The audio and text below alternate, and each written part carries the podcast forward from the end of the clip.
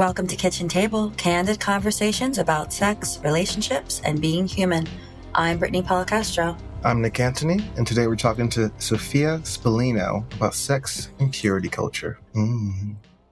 Hey, Nick. Hey, Britt. How you doing? I'm in an emotional space right now. Oh, Yeah, but I'll be okay. I'm Yeah. just being with my feelings, trying to hold space for myself and be kind to myself. That's where I'm at. that's a really good thing to do And I would suggest everyone do that. when we're in, not even when we're in an emotional space, but all the time hold space for ourselves and be kind to ourselves. But especially when we're going through something and going through some feels. Especially in this space. Like I, I don't typically occupy, or I'm not accustomed to occupying this space that often. So it's, I am. Sorry, continue. it's all good. Yeah, it just requires some patience. And uh, that's all I can give in this moment in relation to that. Yeah, I think that I am someone who's very familiar with occupying these spaces. And you are usually the person that holds space for me or one of the people that hold space for me. Mhm. Um, and I think you're probably more comfortable in that space. Yeah. I am more comfortable being the space holder ra- rather than being the space holder E. Is that? Sure. That's a word. nah, man. I think we do know what you mean. So we're talking about purity culture and religious trauma today. Oof, yeah. Uh, woof. get ready, people, because we're going there. Candid conversations about sex, relationships, and being human. true to the name, true to the name. But uh, purity culture within itself, uh, just the idea of placing purity in anything is just like, eh, is anything pure? Is it possible to procure that pureness through any means? And what does that mean? I want to ask Sophia, like, what her definition Yeah. of that is. But yeah, I have a lot to say on this topic. I grew up Catholic. Oh yeah, Very much influenced. I don't want to share too much because I think I'll probably share in our interview. But um, let's just say there was an abstinence button on that backpack for a minute. So that's all I'll say for now. Welcome to Kitchen Table. I'm Brittany. I'm Nick. And today we are talking to Sophia Spallino. Sophia is a queer harpist and songwriter who wants to heal the world with her words. Sophia works with women as a metaphysical mentor, manifesting muse, and man leaving madam.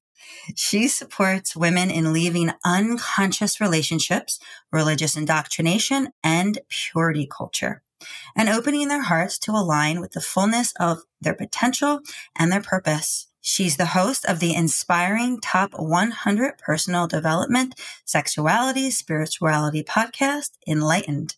And Sophia's content focuses on sexual, spiritual, and relational liberation and exploration. Welcome, Sophia. I'm so honored to be here. Thank you for having me, Nick and Brittany. What a pleasure. It's always a pleasure to see you my feed, and now we're here. we are here. Yeah. So me and Sophia met on Instagram and now we're here. and it's exciting to see you kind of in the flesh. I know, kind of in the flesh. in the flesh ish. and I feel like so many good things start on Instagram. Actually, a lot of my relationships have started through Instagram. So, oh. yeah, it's really beautiful to see how this tool that I use as business, I'm sure as you use as business, really connects us to people. And when we stop and think about, wow, you know, all these numbers we see in social media, yeah, that's cool. But wow, all these souls individually that we're connected to, just really beautiful when you think about it individually.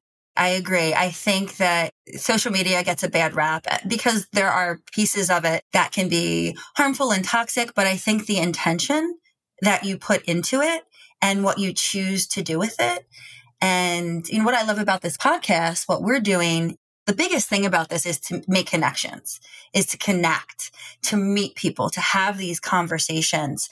And I think that something like Instagram is a way to be able to see each other, you know, and then get real, like here, like really drop in. Yeah. Yeah, let's drop in. I'm ready to get real. Yeah. I'm like, let's do it. Speaking of which, so we're talking about purity culture today, which is a topic that I definitely have experience with as well. And so Before we get into a little bit of your story, because we really want to hear about that, I want to hear, Sophia, your definition or just what you think of when you hear purity culture. What does that really mean to you?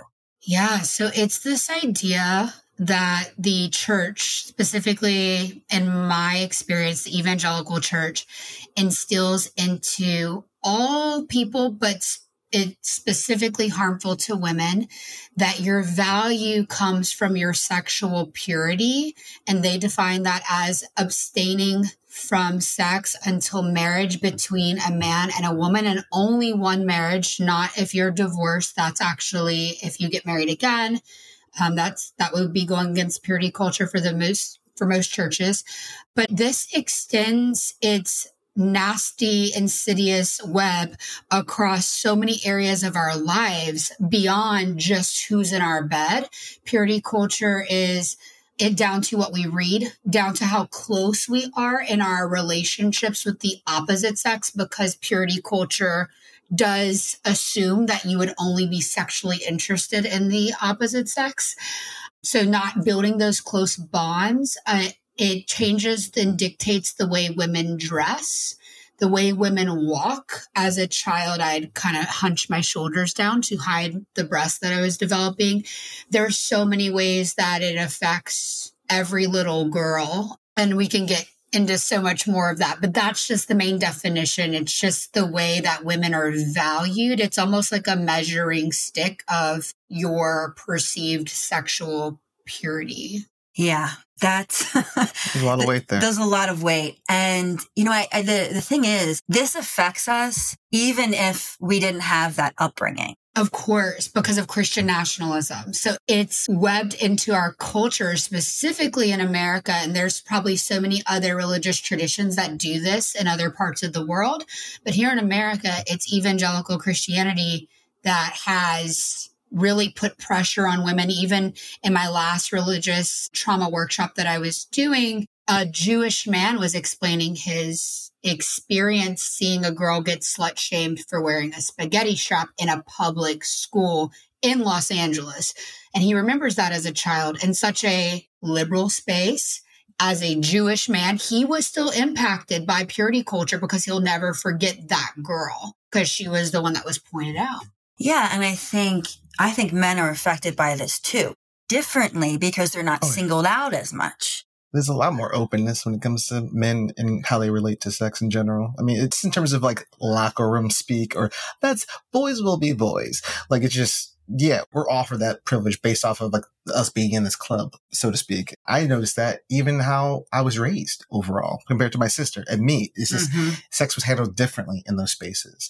My sister would get yelled at in terms of like, you know, like, oh, those boys, oh, they're attracted to you. Like, I'm going to talk to you about that when it's like not even her fault. But with me, it's just like, oh, I'm glad you got that off the checklist, you know? And it's just, there's nothing fair about it or balanced about it at all. And it also calls upon like a certain level of perfectionism that doesn't exist anywhere, like anywhere. What is pure?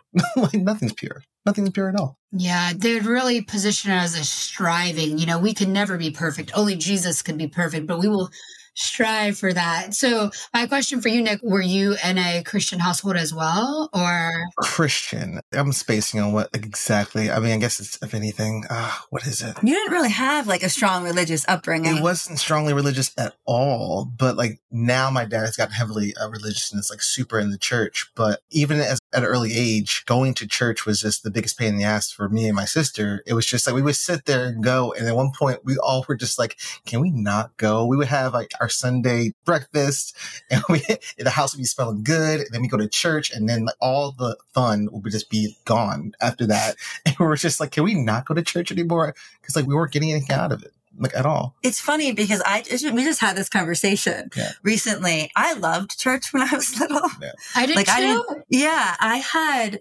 I got the book and I read all the, what were they called? The, the readings and I sang all the songs and I loved to say peace be with you and shake hands. Yeah, I loved it because I love to sing. And so, so it was, there was something about it for me that, I mean, it wasn't evangelical Christian, right? I went to like a Catholic church and Catholic school and Ukrainian Catholic high school. And so it was, you know, a little bit different in that way but we still had the abstinence talk and all of those things. But for a while, for me, I really liked church and believed in it.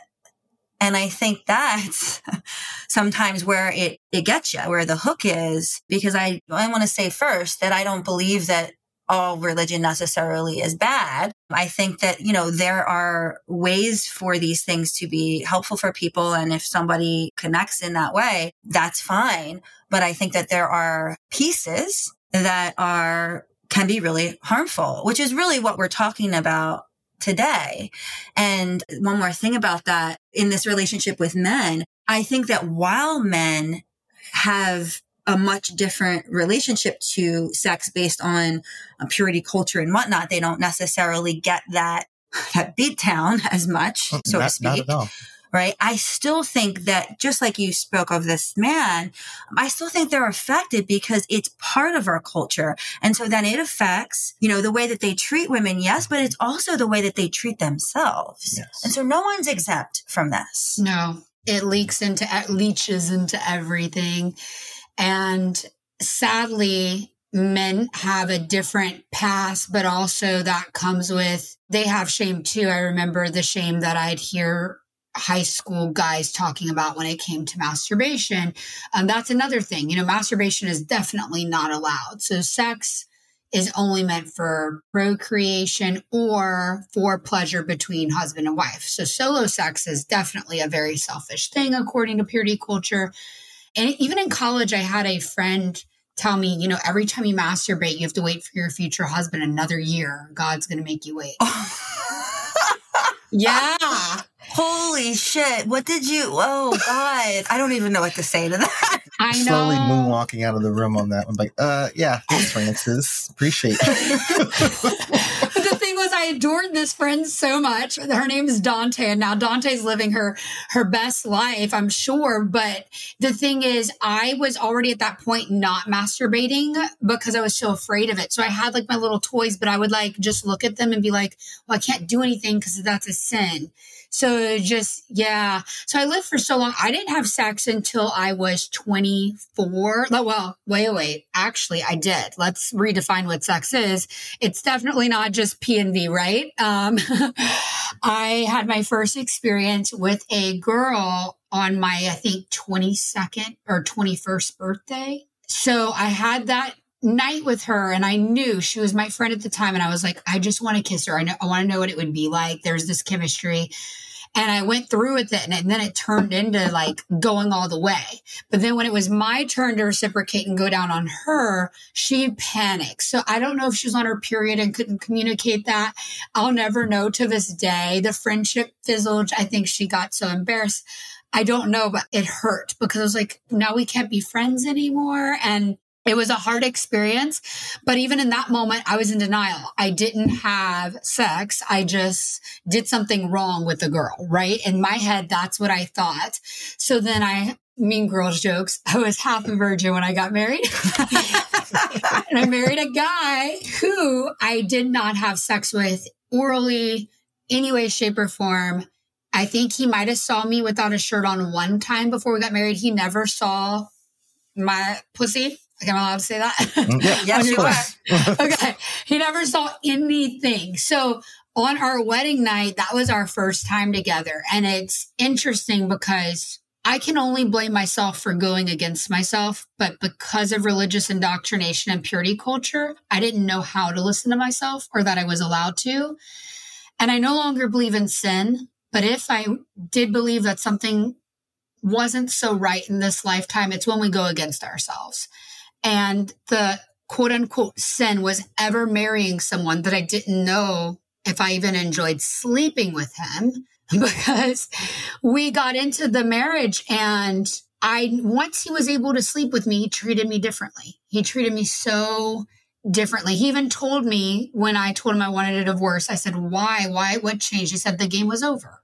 Like I got you on the wedding night because he was raised that way too. So purity culture affected him in this fantasy and I couldn't live up to it. I couldn't go from being this good girl to a porn star overnight. And look, the transformation's taken me six years, but I'm here now.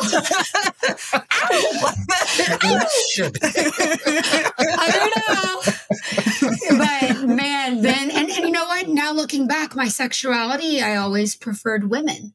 You know, I I still validate my experience as a bisexual woman. I was only assaulted once in my life. Every other time I wanted it with a guy. I, I was there for that. I'm not invalidating that past experience. However, it probably had something to do with, you know, being dissatisfied. But how was I to know if I wasn't allowed to explore that? How was I to know? Absolutely. How long were you with your ex? Yeah. So that's another part of purity culture. So let's talk about that. I was taught to court and immediately get married because you can't have sex before marriage. So you might as well just hurry it up.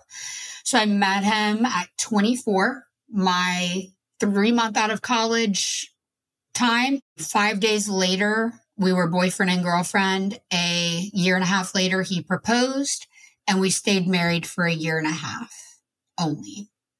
Yeah. I tried everything like asking him to go to counseling and just could you be kind to me? Could you not yell at me? Could you not verbally abuse me? I'd, I'll be better. I'll want to have sex more often. But like I couldn't get my body to be lubricated for someone who was unkind. And, you know, if I would have lived with him before marriage and saw that I could be a powerful being who didn't need to accept that, that I wasn't an old maid. I didn't have to get married at this age. If I didn't have those pressures of purity culture and I knew how to listen to my own voice, I would have never gotten married. I'm sure a lot of people wouldn't go down that road. If uh, I'm sure a lot of people like, I do a lot of weddings, and I always As ask. photographer. Yeah, I'm a photographer, so I always ask like the groom and like, how long you guys been together for? Like, and I'm always interested by that number. People will show up at the wedding, give a speech, and be like, "Finally, you guys have been together for so long," and, and I'm like, "Yes, that makes sense." I'm like, and I always tell them like, no matter how long you've been together, you have to find your own normal within your relationship with with anyone. Period there are a lot of things that align and a lot of things that are, are similar, but your relationships are going to be uniquely themselves in their own like entity, like period. Mhm. So And I want us to, to take a moment to really connect with what you're saying, Sophia, in the sense that basically you weren't trusting yourself because you were taught not to. Yes. You were conditioned not Your to. Your hearts are deceitful. Exactly. Did you say our hearts are deceitful? Is that what? Yes, that's the scripture. Our hearts are deceitful above all things. So you don't listen to yourself. You just go back to the Bible, which is a lovely sacred text like many others, but also a really terrible text with awful things in it, like many others out there. So you can go and read the Bible, but to say that it is what you live your life by really makes no sense. The only reason anyone would ever say that who is educated is out of fear of hell because they actually believe that they could go to not just a place and burn up, but they could forever burn alive. That is a really scary thing to be taught from the age of, I don't know, for me, since I can remember. Me too. Yeah. I remember when I was four years old, I went to this religious preschool and it's funny because we learned about Adam and Eve. It was, we learned about Adam and Eve like it was like Melrose Place or something. Like they taught about, you know, they were like, this is what happened. There was like this felt that they used. It was this, Yes. these little people. Do you remember that?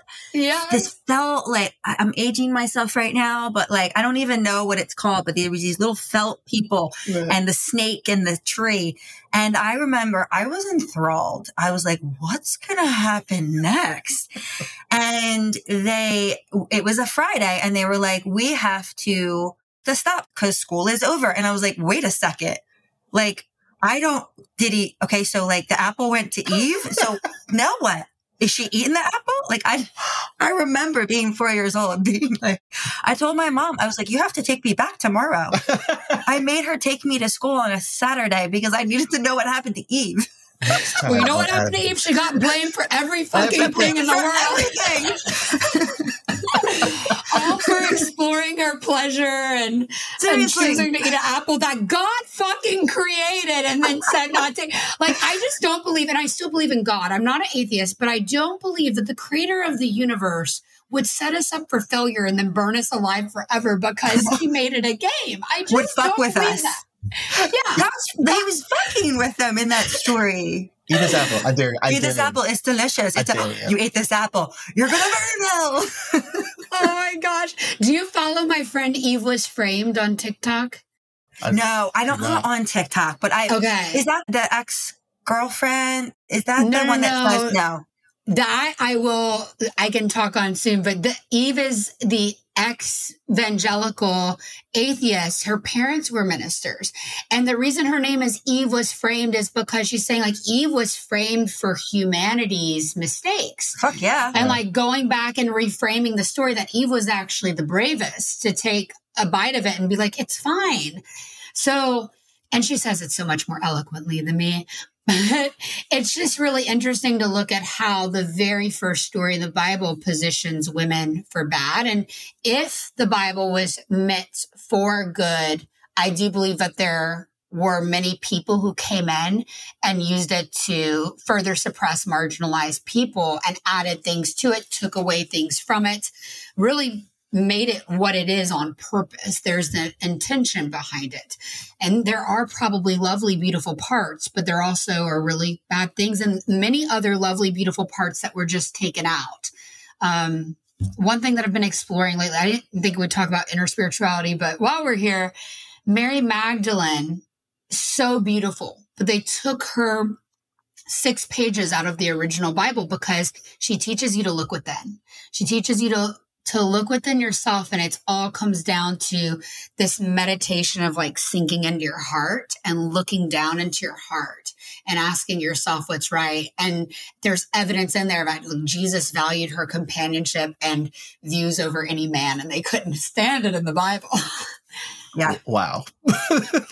let's sense. just tear these pages up. There- No one needs to. Let's just skip all that stuff, you know. And back to like the sin and uh, you know, And the men and, and the, the. and the men and the men dominant society, the patriarchy. And so, how did you create this transformation for yourself? Because this is quite a transformation of where you are now and where you were then. So I think it all started with a little spark of curiosity. I discovered who's now totally on the opposite end. Somehow I discovered Doreen Virtue. Do you remember when she was like a little more woo woo? I do. Now she's everything that I just left. Yeah, what happened? I'm I like, don't who's know. paying her? Wow. I know I still have her. Oh, what the goddess cards, Yes. and I still ha- I actually just pulled one first time in a long time because I'm like, well, I still She like said the to burn them. cards. I know. she I wants know, everyone yeah. to burn them. She's gone like totally born again Christian, like Wow. just over the moon. But anyway, her videos were so impactful because she would do these card readings on YouTube, but she'd speak in a way that didn't make me feel she was too far and too scary. And she wasn't saying things against the Bible. So I thought, okay, I'm going to dabble in this and I, I feel safe here. So I started with that. That was right about before I got married. And then I got married and we moved to Orlando and I found this beautiful church that was inner spiritual, a unity church. And I walked in just, I didn't know what to expect. And I saw people in harmony, every color of the rainbow, every gender, all holding hands, all sexualities, all just singing literally kumbaya. Like it was the most beautiful thing. The pastor was a woman and she was walking barefoot in a pantsuit. And I was like, this is This amazing. Yeah, like, but in my body, I felt oh so much dis-ease, fear of hell, because they weren't preaching from the Bible. They were preaching just this love and compassion and taking quotes from different places. And I remember inviting the ex-husband, and I was like, I just really feel so good. He had a day off of work. I was like, come with me. And when we left, I was like, How did you feel? And he said, Well, they didn't preach from the word of God. So if you go there again, it's going to really affect our marriage. And as the head of the house, I'm telling you, you're not allowed to go there again. And I lived with him in it Airstream at the time. We had remodeled this Airstream. We were living in Florida, hoping to travel the world together. And I remember just going, I had no privacy because it's an Airstream. So for everyone listening, that's a silver bullet RV. I was in the bathroom shower, which is like two feet by two feet, just crying, thinking, I feel so called to this.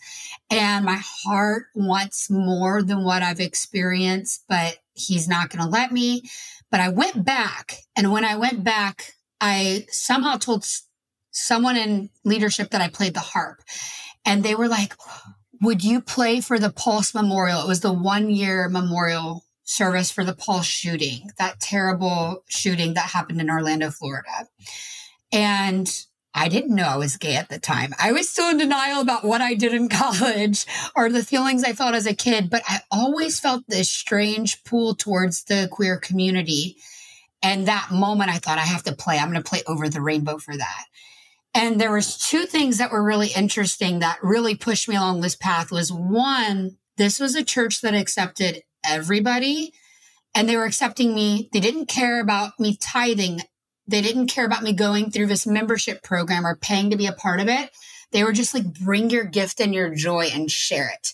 And I never experienced that before, not even with the church I went to since I was five years old. So I felt that. I played The Husband Didn't Like It. I started listening to more podcasts. I started asking myself really hard questions and getting around other people who weren't just going to feed me the same indoctrination and ask each other hard questions. And I think that once I got to the place where I felt a little bit safe to even ask the question, that was the point where it all hell broke loose because I couldn't believe in something that told me I was bad anymore. Because I started feeling worthy. I was no longer singing songs like I'm not worthy. Do you remember those songs in church, Brittany? Like the unworthiness. oh wait, I don't remember. I remember and he will raise you up on eagle's wings. Do you remember that? yes.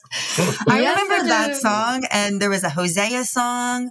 I remember last year, I told you the story recently. My partner at the time, we, we were both grew up Catholic, and oh, I think we had yeah. just had sex, which is even better. And then we started singing the, the religious songs that we remembered. Like in bed after we had sex because just singing Eagles Wings and we were. well, there's still like a that's funny. There's still like a yeah. some people are going to be deeply offended by what I, I just love said. it. Deeply, deeply offended. Like, the lady that I'm with now, it's my first casual relationship. I've kind of helped her lean into some queerness. She didn't even know she liked girls before me. She's late to life, 50s. She hates religion. Like hates it. Understandably so. Oh yeah. Hates it. And she always told me, she's like, if if your family would ever call and question me or your old pastor would call, I would just love to be fucking while they're on the phone. Who are you? Yes. she's like, hello. Yeah. It's just it's like fun fantasy for her. And I, I love it because I'm like, I'd be down. I'd be down. so I feel you with your worship song king. Okay. worship song king. Yes. Taking back the power. I, I am wretched. It. I'm your little submissive bitch. Like Oh my God, this is so fun. I worship you. Take me to church, Daddy. I see what you did there. I see what you did there. I, that, was that, good. that's a good song. That's a good song. Okay, sure, yeah. You, you that was like a full circle from pop. It was a full circle. Yeah, it went from kink, it went from church, it yeah. went to pop music. Mm-hmm but it's very refreshing hearing you speak about this but also that, that experience of walking to that church and feeling so just like like if i were going to go to church that's the church i would want to go to like where it was just like I don't like I can't imagine God just sitting up there and being like, I'm gonna judge all these fools who are not listening to my word, and you better fear me. Like what? And you better worship me. That doesn't make, make any, any sense to me at all. It's about love. It's about connecting. It's about coming together as community and appreciating all these unique individuals that like exist amongst these billions of people. So yeah, like that's that that was a beautiful story like i love that thank you it was a good feeling and it's wonderful to tell that story because for anyone listening who's feeling, I'll never feel safe in a church, maybe on your path you won't. There's no pressure to, but if you do desire to seek a community in that way, there are churches there that are inner spiritual and beautiful. And a place I recommend online would be Reverend Carla. Just research Reverend Carla. Pneuma Soul, it's just so beautiful. The work she's doing in the world. It's it's like a creating a sacred path for everyone, not based on religion at all. I always say to people, because in the spiritual world too, there are gurus and there are teachers that, you know, come into the space of following me and follow what I say, very similar. And I have always said that whatever you're going, whatever you're choosing to engage with in the sense of learning, spirituality, whatever it is, it best be taking you back to yourself. Absolutely. Snap, snap, snap. Yeah. like therapy or yeah. whatever it is it better bring you home to yourself. It better teach you how to trust yourself, to love yourself, to connect with yourself. That's how I know that whatever it is, is good stuff. And it's That's authentic. Authentic yes. and safe and not going to lead me astray, so to speak. I've never been the one to be like, even I've been teaching yoga for 19 years. And so I've been in the spiritual world for a minute. I've never been the one to just blindly follow a teacher because they were fancy or did this or had lots of yoga students or whatever. I've been like, eh, I'm good. I'm gonna I'm gonna take this from that and I'm gonna take here from here and yeah. and I'm gonna follow the people that preach truth and love and you know tell me to learn more about myself. Mm-hmm. Like if you don't if you can't connect with yourself, like, how are you able to connect with other people? And it just muddies up the water even more the longer you go avoiding connecting with yourself. That's clear. It'll find a way to show up passively, subconsciously, and who you're hanging around with, like your work. It's life is just too short. Like who ah, I forget who says this, but like this person was like, I'm not wasting those summers on on bullshit. Not, you are not going to waste my summers on some on some bullshit. It's just like I'm going to I'm going to live, enjoy, orbit that shit, and I'm going to surround myself with people who actively show up and are thoughtful. Period. And that was the unlearning, though. What you're saying, there's so much truth, but in church, they're literally telling you that's dangerous. My whole life, everyone else who was brought up in this indoctrination, they were told that that's dangerous, that you're not looking to God for your answers, you're looking to yourself and you can't trust yourself. And that's where the biggest problem lies. And with my coaching clients and in a lot of my messaging is it's like, I don't give a fuck what your mama taught you. I don't care what the boyfriend's telling you now or the husband, if you need to leave. Like all I'm trying to do is bring you back to yourself. I'm not trying to tell you what you should do at all. Let's go deeper. Then you tell me what's going on. And then let's ask, instead of asking me, you could ask me, I might give you a suggestion, but at the end of the day, we're going to sit and we're going to put our hands on our tummy and our heart and feel, but how does that feel in my body? What do I really want? And sometimes people don't know what they want because they've been told for too long. And it takes practice to build that muscle again. Right now, with the one woman in particular, just ordering what she wants off the menu is too much. She's never been able to choose that. So it's going to be a long road it's going to be a long road. But it starts with flexing that muscle like you would in the gym to build up your internal guidance system. And everyone is worthy of getting to that place of sovereignty and living life of freedom without guilt of hell and shame. And one thing that I did not touch on at all that I would love to circle back to is purity culture affecting us in the way that there is no queer representation Actually, there is in the Bible, but they're in denial about that. Whatever. David and Jonathan was gay. My personal favorites, Ruth and Naomi, age gap lesbians. Where you go, I will go, bitch. Yes, I will. Like, they were committed. okay? They were so committed. And I love it. But at the end of the day, there's no queer representation. There is no sex education. There is only do not have sex, which we all know doesn't work, right? No. but definitely don't have gay sex. Like, what the fuck is that? No one knows. No one's going to teach you. No one's going to share. So there's just so much lacking. I didn't know I couldn't be my true self. Yeah, because, okay, I didn't know my problem, but I take responsibility, but at the same time, this is what purity culture did to me. I didn't understand that it was safe to be gay. I thought you go to hell. That was the messaging I heard, but I also didn't get education of what that looks like.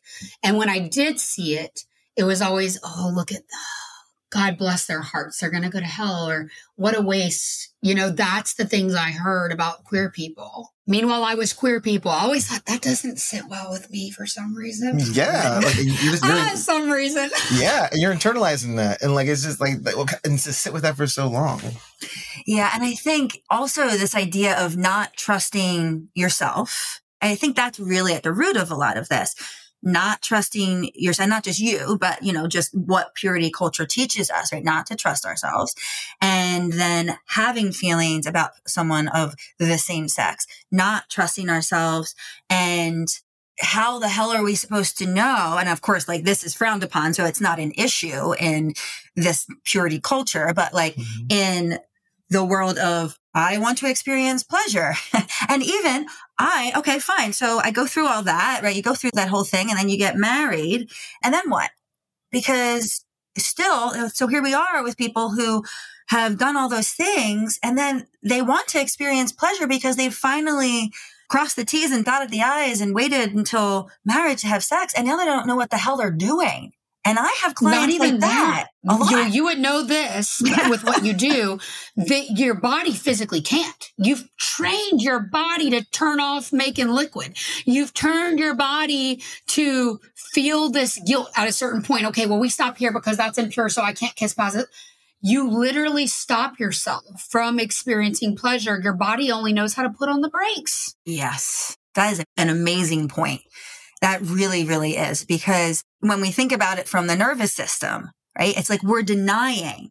It's a denial of self. It's a self betrayal for a reason of thinking that we're doing something right. When people come to me that haven't had, you know, sex until marriage, sometimes it's a struggle because now they're like, wait a second, something's not right, you know? And when that happens, it fucking sucks, you know, because I just, and part of why we're doing this, right, is to allow people to recognize that it is okay to be in a state of pleasure and to get curious and to trust what feels good.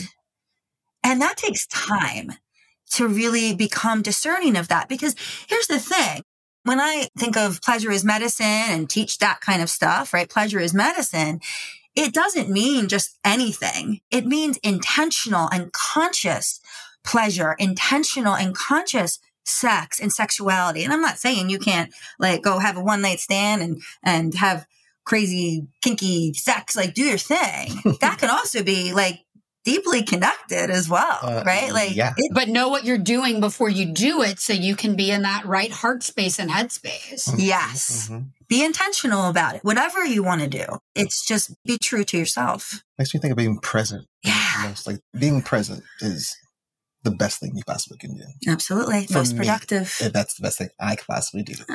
I speak for myself in that in this I hope other people can relate to it, but it's helped me a lot in terms of like my anxiety, past and future, people that I love, thinking about their past and future, you know, and being able to receive people where they are and receiving myself where I'm at. That's been very useful. That's really beautiful. Thanks. I really agree with both of you, and especially what you just said, Nick, because pleasure's the medicine, but you can only get to that when you first are present. And when you've been indoctrinated, getting present isn't something you're taught. You're not taught to meditate. You're not taught to look within and getting present isn't worrying about the future of hell. It isn't looking back at the trauma you may have experienced with purity culture. And believe me, there's a place and time for healing. And sometimes it takes doctors, prescriptions, therapists, something beyond a life coach or coming to one of my religious indoctrination workshops. You know, there's layers to everyone's onion, but presence is the first step. And it's a choice to say, okay, well, whatever what I was taught then, I'm willing to change that. I'm willing to see beyond that. So now what do I do? And the first step is presence. And I will say I have had, maybe this would be a good space to talk about it. I just experienced my first sexual like encounter that was not within a relationship. It's like what you were saying, like the one night stand. But it was, it ended up being beyond a one night stand. But in the moment, I didn't know that. I thought, oh, this might just be a hookup. So I really took this opportunity to check in with myself. And I never thought I'd be in that situation. I didn't think I'd be interested in that sort of encounter. So I never thought about what I would do. So in the moment, whenever I knew it was about to happen and I was excited, I was excited at dinner, but then I was like, okay, got back to her house. Okay. I literally went in the bathroom and just sat on the toilet and put my hand on my tummy and my heart. And I was like, are you still feeling turned on? Like you feel safe? You want to be here? Do you like the energy of the house? Like, do you like her energy? Like, how do you feel? Okay, we're good. Awesome. So then went and had sex. First bathroom break, an hour in. It was four hours, by the way. It was amazing. yes. Oh, and it's four hours every Saturday night, baby. I love that you did that, that you Mhm. checked in knowing the trauma that you have Yes. around this indoctrination and this religious trauma that you didn't let yourself necessarily get, just get swept up and you really sat, took a moment to say, oh, that is just so powerful. We can learn a lot from that. Hand on belly, hand on heart. Am I still feeling this? Does this feel safe? Do I like this space? Does the energy feel good? Am I still turned on? Fuck yeah. Let's go have sex for four hours. And then she never had conscious sex. She never had conscious sex. So I was checking in with her. It was beautiful. She had never had sex with a girl. Like I just kept checking in with her. It was like, it was the most magical thing. And it's so interesting because people talk about sex taking away from your energy or whatever.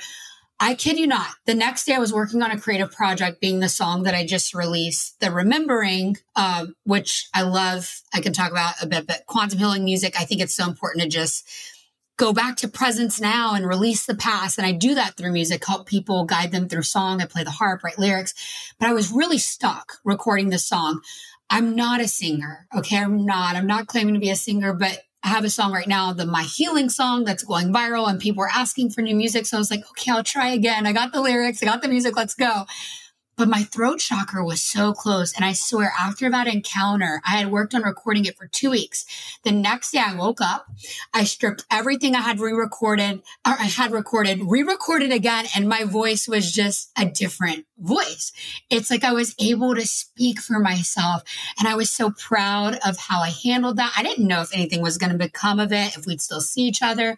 I was just so satisfied with what it was and what it is and not needing to know all the answers, being so present with the unknown and just happy. Mhm. yes. Oh, that's wonderful. That is so beautiful. And I mean, that's, that's because sexual energy is creative energy and Yes. creativity is in sexual energy. It's all comes from the womb. It's all connected, right? And so there's no separation. That makes so much sense, actually. I mean, I know that, but I never thought about it in regards to this particular incident. That makes so much sense.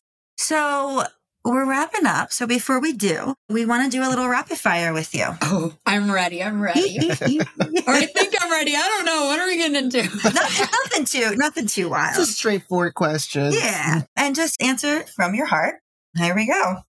If there was a food that could give you an orgasm or that does give you an orgasm, what would it be? Oh, Thai basil, like the Pad Kee Mao. Oh, Nice. okay. I know it's not even sexy, but I like it with tofu. And when I get, when the waitress brings it to the table, I do a little happy dance. I love it. That's a, that's a good I one. love it. what about you guys? What's your favorite thing? What's happy? Oh, well, oysters literally make, give me an orgasm. Every single time. Like for real. Like the oxytocin rush that I get. I actually went for oysters with his partner recently. Yeah. And um, with Nick's partner. And she said, she was like, I usually go for oysters with my other partner. Nick doesn't like oysters. My other partner loves them. That was our first date where we went and had oysters. And I kind of held back a little bit because it was our first date. And like, cause I mean, I go in, like eyes are closed, Yes. like, I am fuzzy afterwards. You know how you feel after an orgasm? That's how I feel. It's an oxytocin and serotonin like rush when I eat oysters. Yeah. And so when I went ate them with her, she was like, I can see why your other partner likes to go eat oysters with It's you. experience. and I was like, yeah, what about you? Uh, No one's ever asked him that before. my continental pizza. Oh, Yeah. there's this pizza What is from this that? place. Oh, it's a fig arugula, Bacon. cheese, bacon, flatbread pizza. That's just like salty, sweet, just all the unctuousness.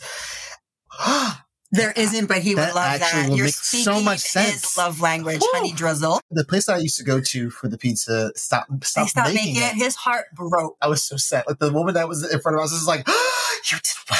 I was just like, "Wow, why would you do that? You replaced it with a seed pizza? Come on, no one wants that. No one seeds on the pizza. Gross."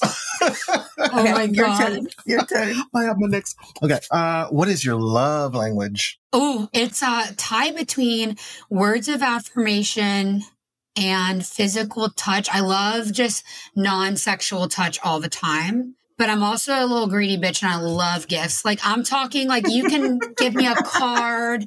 Like the lady that I like, I like always get her little things that are so inexpensive, but they come from a heart. And I just love giving them. I get so much pleasure from giving gifts. That's Aw, beautiful. I love that. if you could have a threesome with and you can but with Yes, any with any two so this could be two famous people this could be two make believe people cartoon characters okay Oh, she got it. She got it you got it It's Miss California, the lady that was my first girlfriend. She's five two double D's, just so fucking fine. And then Miss Louisiana, which is totally different body type and just she can have an orgasm. She has these continuous orgasms. So she'll have like these waves for like two hours while she'll have 20. So this would make for a wild time because Miss California is kinky and Miss Louisiana just takes the pleasure. So I would like to watch it. this. This I so think great. it might happen. There's a chance this could happen. So y'all cross your fingers for me, okay? Universe manifest. Universe, manifest this shit Manifest this shit. Oh I love for, for just reference, we're recording this May 3rd. If any of us, either one of us get into a serious relationship, I didn't say this later on. Note to self. oh my goodness, Okay. that's so funny. Okay. If you could have a superpower, what would it be? Reading people's mind would be beautiful, but also terrible. So I think I would just go with flying and just call it a day. Nice. i think that's safe I think it's safe. I would just Yeah. want to be windy and like off to Neverland. his is flying for sure Flying yeah, what's super- yours? Flying or super speed? i don't know what i don't know what mine is No? no i think flying Yeah? yeah I was surprised I never thought about it before. My best friend says she wants to be a backup singer. That's the power. Oh wait, that wasn't her. Somebody else had said that once. A friend of mine. They were like, I was like, that's not a superpower. Well, to me, it is. shoot, shoot, shoot, do do do. Be the Yes, best I love ever. Oh god. Okay. What is romance for you? I think romance, it's these deep conversations. It taught me that sex is everything outside of sex, like what people would assume sex is. And this like wanting this desire that someone is so unafraid of sharing that they just want to know everything about you and they want to validate every feeling you have. That is romance to me. I don't think I've experienced anything more romantic than that in my life. And I hope that that's something that I give to everyone who comes into my life in the future because I was able to learn that. I'm so grateful. That's so beautiful. That's a great answer. Yeah. I What love about that. you?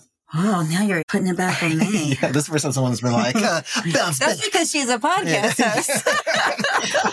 Yeah, what you'll learn is your audience, you know, they might come for the guest topic, but they're not here for me. They're here to hear you because they're going to keep coming back. They love you guys, you know? Oh, yeah. They oh, want to know what yours is. Well, we're going to be doing some solo ones where we talk about those things. yeah. Oh, yeah. So my sense of romance is feeling seen and heard, similar to what you just said. I think that at the root of a lot of it is for all of us is safety. For me, it definitely is. And through that is feeling seen and heard and the ability to be able to experience childlike enthusiasm and joy. That's all we do. Just yeah. Yeah. Ditto. Revealing that, like feeling so safe to reveal that nature. Yeah. So, Sophia, this has been wonderful and super fun. And so illuminating. Thank you for everything you've just shared with us and for your vulnerability. Thank you for having me. It was such an honor. I look at your content. I learn so much from your content. I love what I do, but I do so many different things. I'm really just a safe space for women, whereas you've got this particular, like, just gift to help people heal in their sexuality specifically. And I learn so much, so much. So thank you for doing what you do in the world. Oh, thank you. Yeah, it's, it's such a light and such a gift. And so, speaking of light and gift, what do you have going on right now? What do you want us to know about? Yeah. Okay. I have so many different things, but the first thing is I'm always doing a live workshop. I offer two in particular that you can sign up for. The first one is releasing religious indoctrination. And that is a three to four hour experience of quantum healing with my past life regressionist, my personal past life regressionist co-hosting it and really helping wherever you're at, just unpeel that next layer it is a journey, but so many of us experience, we go into a hypnotic state and it's deep. Some people they see the dark that they need to see so they can let it go. And then other people have much lighter experiences. The universe will never reveal to you what you shouldn't see, but just know that if you come to it, whatever you're intentioning to let go of in this workshop, I'm in full agreement you will release it. And beyond that, I offer a very playful workshop called Curious and Coming Out with my ex girlfriend. And she's a bi woman in her 50s, and I'm about to hit 30, and I identify as a lesbian. So you get these different perspectives from a baby gay and a, a woman who's more established. we're going to teach, yes, we're going to help you process. You know, maybe you're just coming out or you haven't said it to anyone. Maybe you want to come in with us and wear lingerie and drink wine together, or you want to leave your camera off. That's fine. If you're not feeling safe to come out, you can come into the workshop without coming out, but it's a place to talk about coming out, a place to understand the differences of communication with women to women relationships compared to men. And then also how to actually have sex with other women, because I don't know about you, listeners who have experienced purity culture, but we don't really feel safe, even if we're trying to eventually get to a place where we can watch porn without fear of guilt and shame it might not be the best place to actually learn about sex because it's not always the way sex actually works. It's a bit overdone and it's very male centric. So yes, you can learn some things from porn, but is that where you should be getting your sex education? No. no. So give yourself the queer education you never got. Join me in this workshop. Beyond that, I offer one-on-one sessions. People subscribe. They work with me weekly, monthly. I help women leave when they're going through a breakup or they feel like they're queer and they don't know what to do or who to talk to. How do I get out of this marriage? Help them create breakup plans and I have a podcast, a totally free resource called Enlightened. It's focused on sexuality. And my Instagram handle is at Sophia Spallino. So you can get some daily inspiration and mostly a good laugh. Your page is so fun. It's so, so, so fun. Um, and you. we're going to have all of Sophia's info on in the show notes. Mm-hmm. And I'm going to speak to some of that afterwards. This has been such a treat and such a joy. Thank you so much. Thank, you. you. Well, that was lovely. Oh, Sophia, she's cool. She's like, really cool. Yeah, I wasn't sure what to expect overall, but yeah. Yeah. Yeah, I was happily surprised and uh, super jazzed about the overall flow of that interaction, that conversation. Yeah, I think it's important to talk about this stuff. And part of me, as we were talking, I was like, oh boy, who are we turning off with this conversation? because, and you know, we kind of go into that jokey territory around, which I think a lot of people do that are kind of recovering religious people, yeah. uh, Catholics, Christians. And, you know, my thought about it again, and I said this in the podcast, is that like, if you get something out of of religion and that feels like it serves you okay that's I mean, fine. I feel the same way about that as i do with like you know relationship styles and how people live their lives in general. Yeah. it's just like if you get something that is feeding your soul and like feeling making giving you a purpose and mm-hmm. pulling you forward embrace that. But i'm gonna say some stuff when you say some wild ass shit. I'm, I'm, I'm, like say no. Like what? like, love a God, but like, calm down. Can that be the name of our? You love a God, but calm down. Love a God, calm down. Oh, I love how she kept asking, "What do you think?" I'm like, yeah. I am not ready to answer that question. Hawaiians in that glass. I was like, word, continental pizza. I was so happy to talk about my continental pizza. Uh, Earth Bread and Brewery, bring back continental pizza for yeah, Nick. Earth. We talk about you. Bring that pizza back. Because that pizza was We caught. Earth Bread and Brewery for not No, no, Okay, don't. We're just kidding. Money, but bring me that pizza, please. Thank you so much for listening. Follow Sophia at Sophia Spallino on Instagram and check out her website at sophiaspallino.com. That's S P A L L I N O for Spallino. Follow me at sexually underscore liberated on Instagram and check out my website at brittanypolicastro.com. And we're on Twitter now. Check us out at K Table Podcast on Twitter. Follow me at Nick Antony Photo on Instagram and check out my website at nickantony.com. That's A N T O N Y. There is no H. Editing by Audionauts. Music by Greta Hotmer. And please leave us a review. Five stars if you're feeling generous, and help us share this podcast. It really, really does go a long way. Please help us spread the kitchen table love. Until next time.